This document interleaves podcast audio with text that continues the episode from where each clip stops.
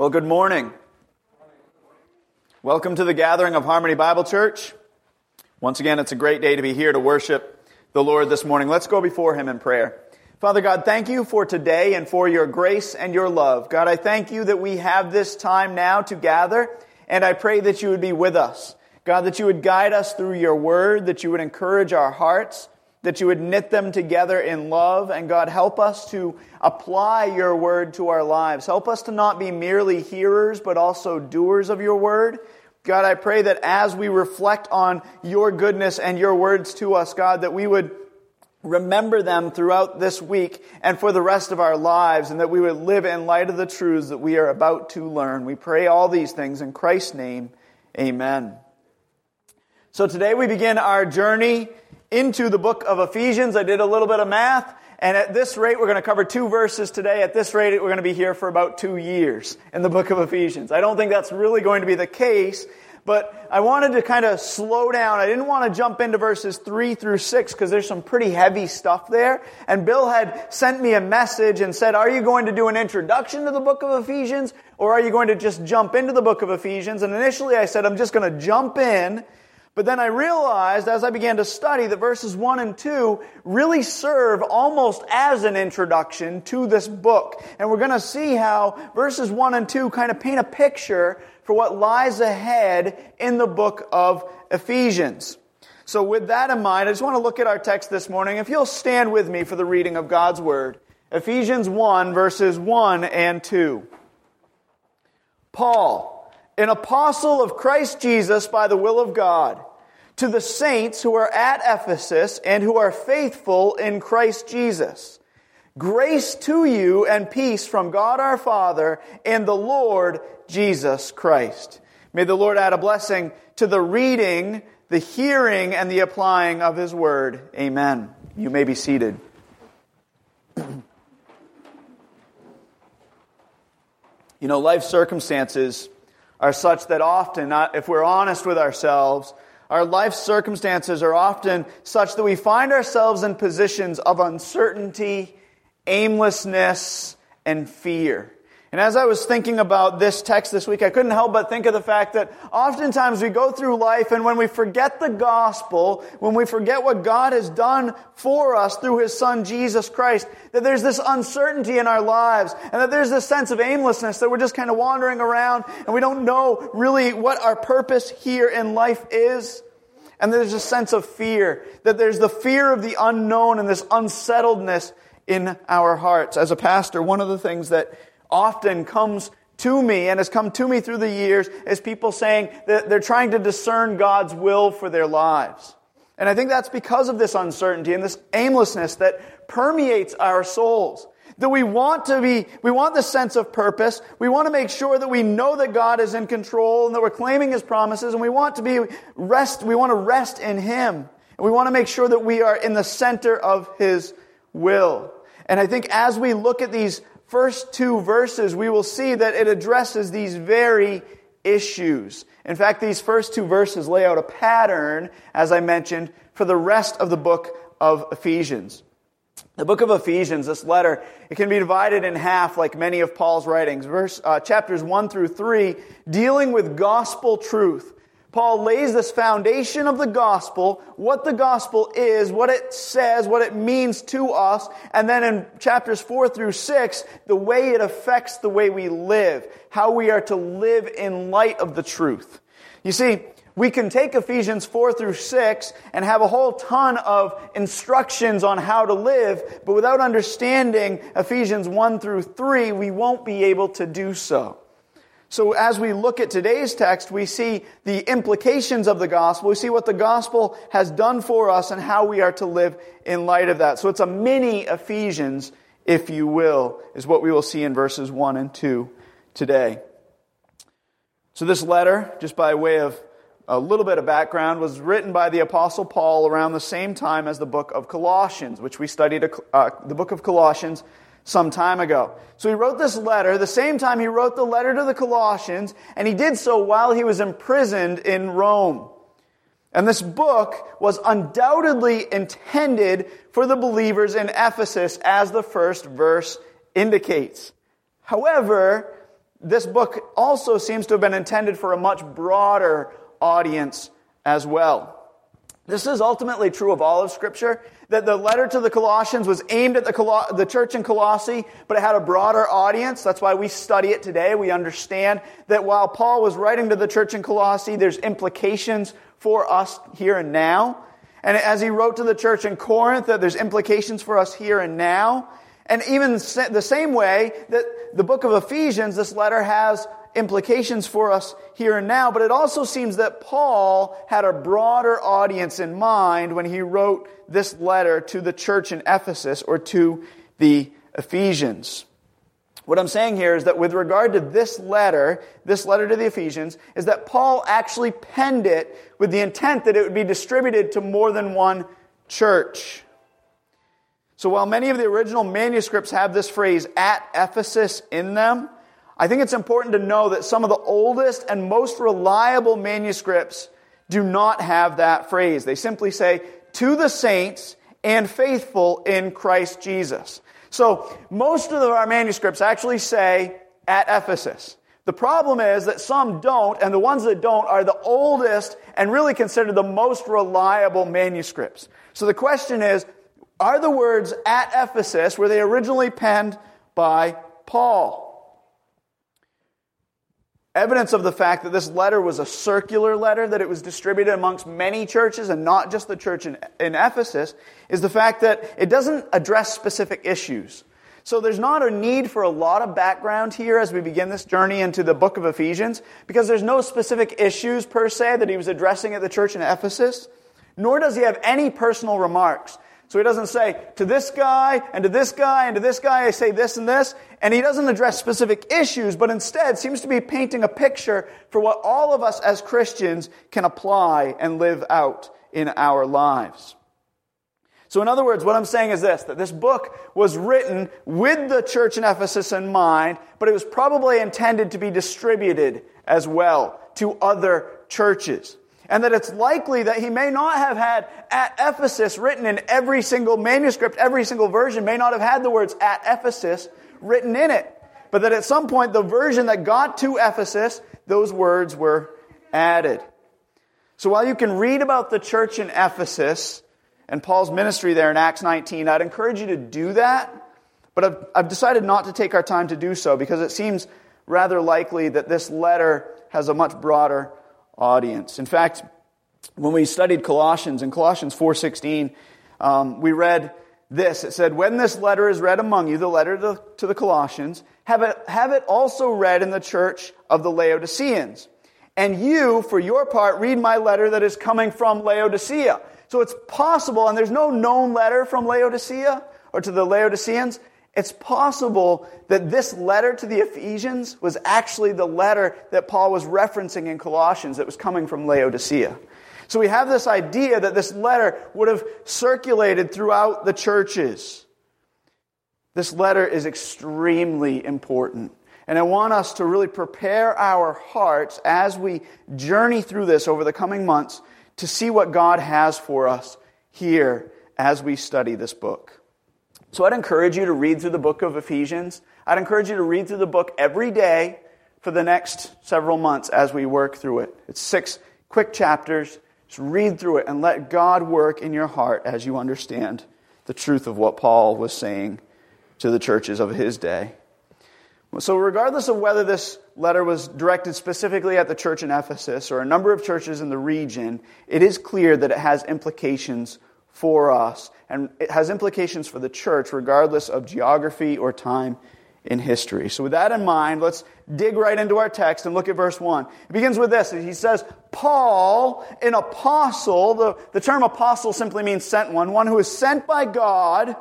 Paul, an apostle of Christ Jesus, that he sent by God to represent Christ, the Messiah, and he sent by the will of God, that God and his sovereign will determined that Paul would be sent out, that he would be a representative, an ambassador, if you will, for the Lord Jesus Christ, and that he would present the gospel.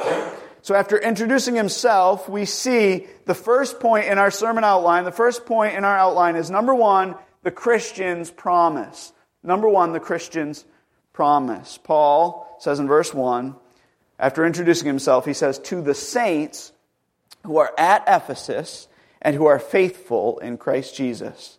Notice that Paul calls his recipients saints. The word saint simply means holy one. And it refers to those who have been set apart, those who have been sanctified, i.e., set apart. And the word saint is simply meant to point to followers of Christ. Every follower of Christ is a saint. And you may say, well, clearly you don't know who I am, Pastor, because if there's anything I'm not, it's a saint. Well, if you're a follower of Jesus Christ, that is exactly what you are. You are holy, set apart for the Lord. You may not always live in light of that reality, as I don't always live in light of that reality, but that is exactly what God has made you through the blood of His Son, Jesus Christ, if you are a follower of Him. You're set apart, positionally holy. Unfortunately, many people's understanding of what it means to be a saint is completely skewed. In fact, you've probably heard the, of the Catholic Church canonizing saints. This past week, I read the following from a Catholic website, and I don't want to belabor this, but I do think it's important for us to understand what this term saint means in light of Scripture and what, how it's used by others. On the site, it said, How does the church choose saints? First of all, the church doesn't choose saints, God chooses saints. But nonetheless, the site, this Catholic website said, How does the church choose saints? And it said, Canonization, the process the church uses to name a saint, has only been used since the 10th century. For hundreds of years, starting with the first martyrs of the early Christian church, saints were chosen by public acclaim. Though this was more of a democratic way to recognize saints, some saint stories were distorted by legend and some never existed. And gradually, it says, the bishops and finally the Vatican took authority for approving saints. So at one time, the people declared who was a saint, and then at another time, the church finally said, no, we're gonna, we're gonna declare who's a saint. Neither one of which was right, by the way, because God declares who is a saint. In 1983, it goes on and says Pope John Paul II made sweeping changes in the canonization procedure. The process begins after the death of a Catholic whom people regard as holy. Often the process starts many years after the death in order to give perspective on the candidate. The local bishop investigates the candidate's life and writings for heroic virtue or martyrdom and orthodoxy of doctrine. Then a panel of theologians at the Vatican evaluates the candidate. After approval by the panel and cardinals of the congregation for the causes of the saints, the Pope proclaims the candidate as venerable. The next step requires evidence of one miracle, except in the case of martyrs, those who are killed for their faith. They don't need a miracle because they've been martyred for their faith. He says some miracle, since miracles are considered proof that the person is in heaven and can intercede for us. I hope you're catching all of the craziness that is in this. The miracle must take place after the candidate's must take place after the candidate's death and as a result of a specific petition to the candidate. So you pray to the candidate, a miracle takes place, and you go, aha, the candidate's in heaven, clearly they are a saint. When the Pope proclaims the candidate beatified or blessed, the person can be venerated by a particular region or group of people with whom the person holds special importance. Finally, it says, only after one more miracle will the Pope canonize the saint. This includes martyrs as well. The title of saint, the title of saint tells us that the person lived a holy life, is in heaven, and is to be honored by the universal church. Canonization does not make a person a saint, it recognizes what God has already done. Out of all of that, there's one thing that I agree with, and that is canonization doesn't make a person a saint. Instead, God is the one who makes someone a saint. You see, Scripture points to the fact that we are, as followers of Christ, if you are following Jesus, you are a saint. You are set apart.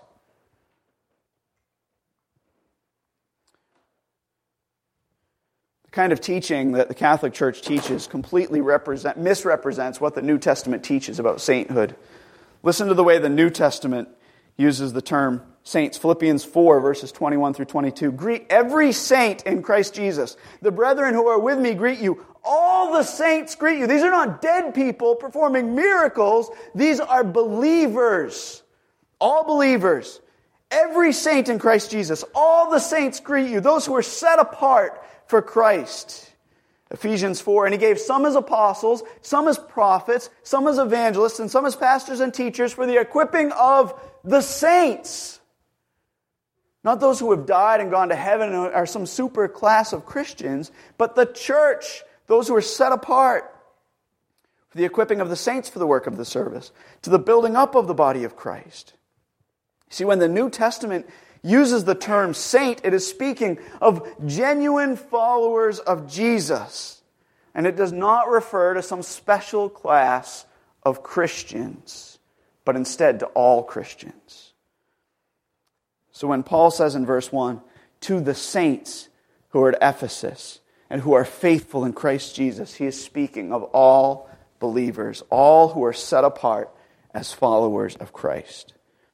But notice also that he says that they are faithful in Christ Jesus. So he says they're saints and they're faithful in Christ Jesus. Now, this is where we need to be careful. Paul is not saying that because they are faithful, they are saints. Instead, what he is saying is that their sainthood, the fact that they've been set apart, has enabled them to be faithful. So he's saying it's not because they're faithful that they're set apart, but because they've been set apart, they're faithful. And that is the truth of the Christian life. That your works don't save you. But as you are set apart for Christ, as you are set apart as a follower of Christ, that you begin to honor the Lord with your life, that you are faithful. But this word also, we think of this term faithful, and we think of a man being faithful to his wife, or a wife being faithful to her husband, but that's not the way in which this word is used here.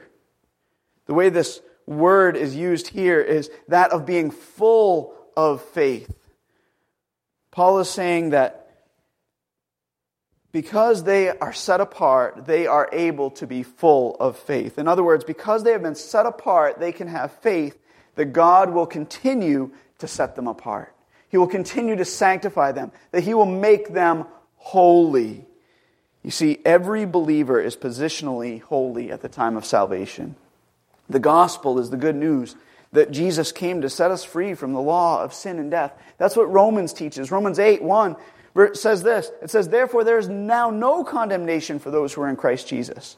For the law of the Spirit of life in Christ Jesus has set you free from the law of sin and death. For what the law could not do, weak as it was through the flesh, God did, sending his Son in the likeness of sinful flesh as an offering for sin. He condemned sin in the flesh so that the requirement of the law might be fulfilled in us who do not walk according to the flesh, but according to the Spirit, that God accomplished the keeping of the law through his son Jesus Christ. And that that was imputed to us as righteousness. That's why Hebrews 10:14 says for by one offering he has perfected for all time those who are sanctified, those who are set apart, those who are saints. By one offering he made you set apart, a saint, not by your doing, but by Christ's doing. See, Scripture, therefore, is clear that every believer is sanctified, declared holy in Christ Jesus. But it's also clear that we are being sanctified. We are set apart. Therefore, we must be set apart. And God will continue to set us apart. First Peter makes this clear. Peter, an apostle of the Lord Jesus Christ, in 1 Peter 1 1 says this To those who reside as aliens, scattered throughout Pontus, Galatia, Cappadocia, Asia, Bithynia, according those who are chosen according to the foreknowledge of God by the Father, by the sanctifying work of the Spirit to obey Jesus. That we're set apart so that we might obey Jesus. And he goes on and says, Therefore, prepare your minds for action. Fix your hope completely on the grace to be brought to you with the Lord Jesus Christ, but be, and be holy. He says you've been set apart, You've been set apart by the sanctifying work of the Spirit. So fix your hope on the grace that's going to be brought to you in the, at the revelation of Christ and be holy. You have been set apart, so set yourself apart and be holy. You see, we have been sanctified, and we can fix our hope completely on the fact that God and His grace will continue to set us apart and continue to make us holy. See, the gospel offers promise. Just as Paul called the believers to whom he was writing some 2,000 years ago both saints and faithful, so also we are saints, and we are called to be full of faith. That we are called to be saints, and we are called to trust that He will continue to set us apart, that He will carry through to completion the work that He started in us. His work, by the way, and our fixing our hope on His grace go hand in hand. It's not that we step back and we go, well, God's going to make me holy, therefore I'm just waiting for it to happen. Instead, we fix our hope, Peter says, on the grace that's going to be brought to us. So we cry out to God and we say, God, I need grace. And we fight for holiness. We pursue holiness. We know that it's only by His grace, but we fix our hope on Him as we do so. That it's an active faith. It's not a passive faith where you just sit back and go, well, God made me holy positionally. He's going to make me holy in reality. Instead, we contend for the faith. We live out our faith in very real ways. So, having seen the Christian promise, number one, the Christian's promise that because you have been set apart, you can trust that God will continue to set you apart, that He will finish His work in you. Now let's consider the Christian's purpose. The Christian's purpose. Look again at verse 1. Paul says, To the saints who are at Ephesus and who are faithful in Christ Jesus. Paul reminds his readers that they are in Christ. However, it's important to note that while they're in Christ, they're still at Ephesus. And regardless of where this was read, you could add at Laodicea or at South Thomaston. That while they are in Christ, they're still at Ephesus. That is, that while they've been given this new life in Christ, He hasn't taken them out of the world, but called them to live for Him within this world. Surely we've all heard the phrase, in the world but not of the world. David Mathis makes the point, and I think he's right in doing so. He makes the point in saying that we, we say this as though it were some unfortunate set of circumstances that kept us here. That we live as though we say, well, I'm in the world, but I'm, of, I'm not of the world, but I'm in the world. Like, unfortunately, I'm still here. Like it's some accident and that we're waiting for something more. And yes, we do wait for heaven. We hope for the glory of heaven, but we have a purpose here and now.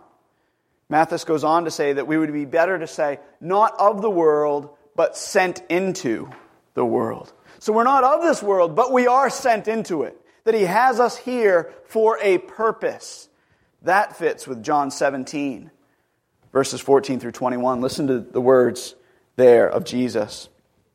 I have given them your word, and the world has hated them because they are not of the world. Right? So we're not of the world, even as I am not of the world. I do not ask you to take them out of the world. Jesus said, I'm not asking you, Father, to take the believers out of the world, but to keep them from the evil one. Keep them from the evil one while they are in the world. He goes on and says, They are not of the world, even as I am not of the world. Sanctify them, set them apart in the truth. Your word is truth. As you sent me into the world, I also have sent them into the world. I have sent them into this world as those who are set apart.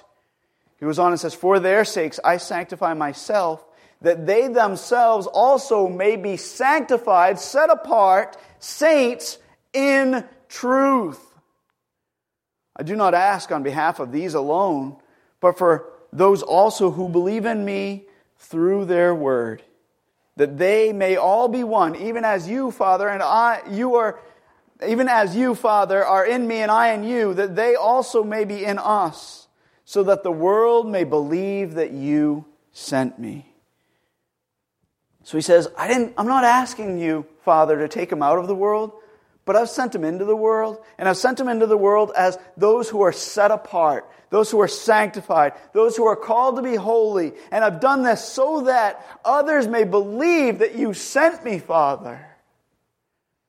See, the point is that the gospel not only offers promise, but it also gives us purpose. That the reality of the gospel is that because we are in Christ doesn't mean that we're taken out of this world, but we're in this world for a purpose. Paul, in writing to the Corinthians, he says, For the love of Christ controls us, having concluded this, that one died for all, therefore all died. And he died for all, so that they who live might no longer live for themselves, but for him who died and rose again on their behalf. You see, the life we've been given in Christ is not to be squandered, it's not to be wasted, but instead to be lived with purpose. Yes, we are still in this world, but more importantly, we are in Christ. And we are called to live as those who are set apart for Him. So, what does this living for the Lord exactly look like? What exactly is our purpose? And that's what we need to ask.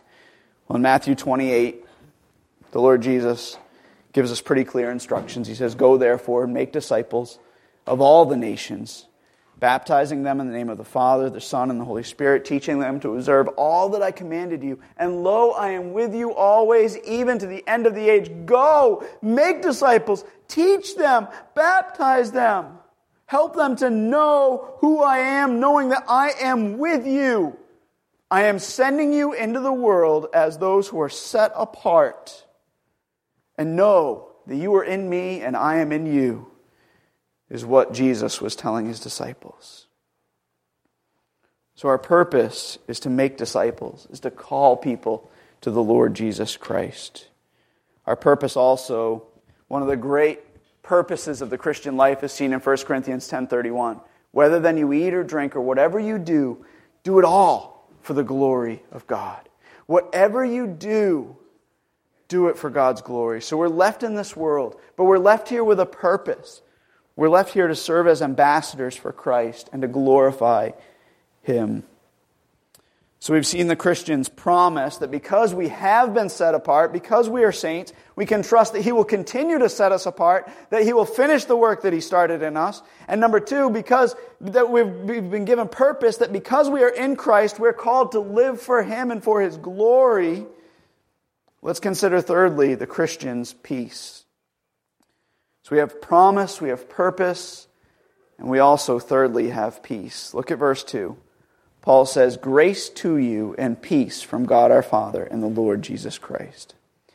The word peace carries this idea of tranquility and rest. It's the opposite of fear.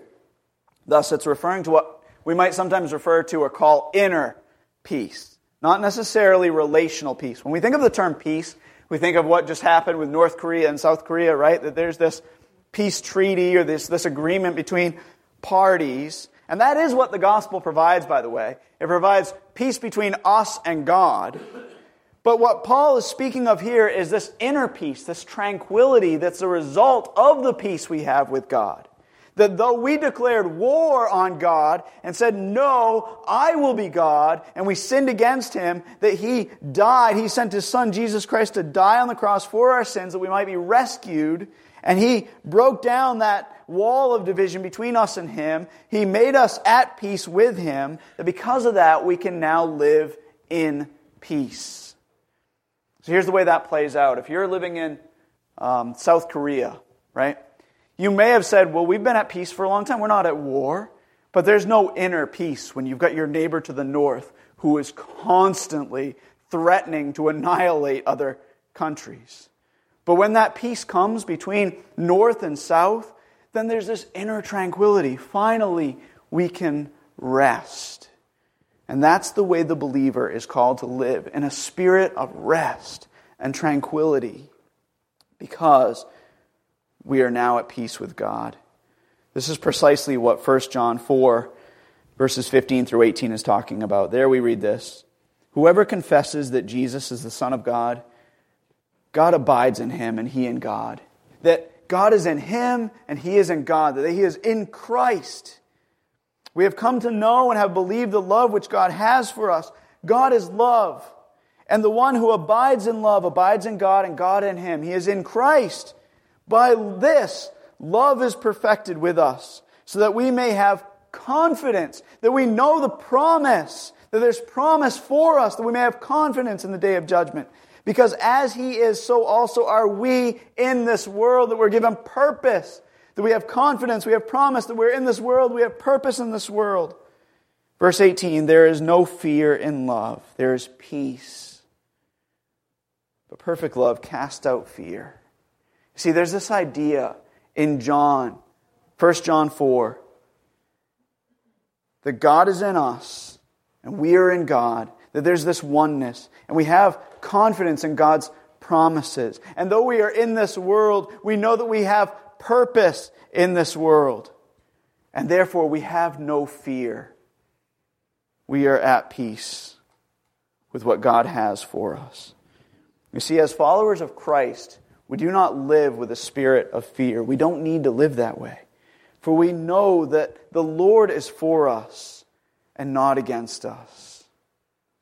Do not fear, for I am with you. Do not be anxious, for I am your God. I will strengthen you. I will help you. That's what Isaiah says. Or Matthew 10, 29 through 31, Jesus says, Are not two sparrows sold for a cent? And yet not one of them will fall to the ground apart from your Father. But the very hairs of your head are all numbered. So do not fear, you're more valuable than sparrows. Or in Romans 8, probably my favorite passage in all of Scripture. In the same way, the Spirit helps our weakness. For we do not know how we ought to pray as we should. That there are times of uncertainty and we are not sure how we should pray, but the Spirit intercedes for us with groanings too deep for words, and He searches our hearts. And we know, as He searches our hearts, He reminds us, we know that God causes all things to work together for good to those who love God, to those who are called according to His purpose. And He's going to make us more like Jesus day by day. And then He says in Romans 8:31, "What shall we say to these things? If God is for us, who is against us? He who did not spare His own Son, but delivered Him over for us all, will He not also in him, with him, freely give us all things. What he's saying is this God didn't withhold his own son. Clearly, he's going to give you good gifts. Clearly, he's going to bless you. Remember his promises. Live a life of purpose, knowing that God causes all things to work together for good, and experience peace, knowing that God sent his Son to die for you. So, by way of review, we've seen the Christian's promise that because you've been set apart, you can trust God. You can trust that God will continue to set you apart, that He will finish the work that He started in you. And because you are in Christ, you are called to live for Him. We see not only the Christian promise, but the Christian's purpose. We're called to live for Him and for His glory. And then, thirdly, the Christian's peace. Because of his grace, we can live a life of peace, knowing and trusting God. So we have these pieces of the first two verses in the book of uh, Ephesians. Paul, an apostle of Christ Jesus by the will of God, to the saints who are faithful.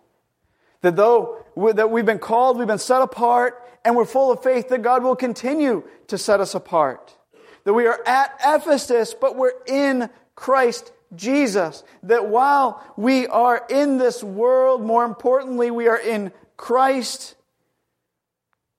And that because of God's grace, we know that we can live a life of peace.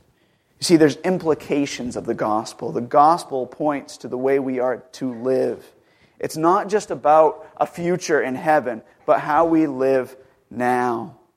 So, having seen the Christian's promise, the Christian's purpose, and the Christian's peace, the question is how do we, as Harmony Bible Church, both individually and corporately specifically, apply all of this to our lives? Well, I began by saying that life circumstances are such that we often find ourselves in positions of uncertainty or aimlessness or fear.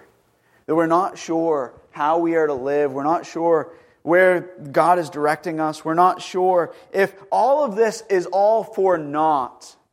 And I don't know about you, but there are times when I begin to think, what am I doing? Is any of this even worth living? Living for? I get up in the morning, I go to work, I come home, I go to bed. I get up, I go to work, I come home, I go to bed. And I, sometimes I feel like we're just on this treadmill called life. And it's in those moments that I realize I've forgotten the gospel. That God has called me as a saint, that He has set me apart, and that He's going to continue to make me holy. And in the moments when I struggle and I fall, I forget that God's going to continue the work in me, that He's promised that. That there is gospel promise, but that there's gospel purpose. That I am called to live for Him and for His glory, even in this world. That yes, I am in South Thomaston or Waldoboro or wherever, but more importantly, I am in Christ. And therefore, I can live in peace. I can trust Him.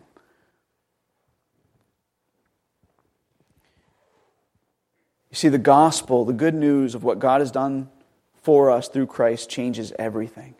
We've been given unfathomable riches in Christ. For in Him we need not live with a spirit of uncertainty, but we can rest fully in His promises, knowing that He's going to carry us through to completion. In Him, we, we need not live a life of aimlessness, but we can live a life of purpose as we seek to honor Him and live for His glory. And in Him, we need not live a life of fear, but we can live a life of peace, knowing that His grace is sufficient for us and that we can rest in His continued provision of future grace. Let's pray. Father God, thank you for today. Thank you for your Son, Jesus. Thank you for the gospel. God, I thank you for an opportunity to reflect on your promise, your promises in your word, God, that you will carry us through to completion, that the gates of hell will not overcome the power of the church, God, that, that instead the church will storm the gates of hell. God, I thank you for the purpose that you have given us in this world. God, that you did not call us out of this world, but you instead you call you sent us into the world to be ambassadors, to be representatives for you here. God, I thank you for the peace that is ours. God, knowing that because you did not withhold your own Son, that you will freely give us all good things, because of the grace bestowed on us, God, that we can trust and rest in you and have that ultimate peace. God, may we remember your grace. May we remember your purpose for us, and may we remember your promise to us. We pray all these things in Christ's name.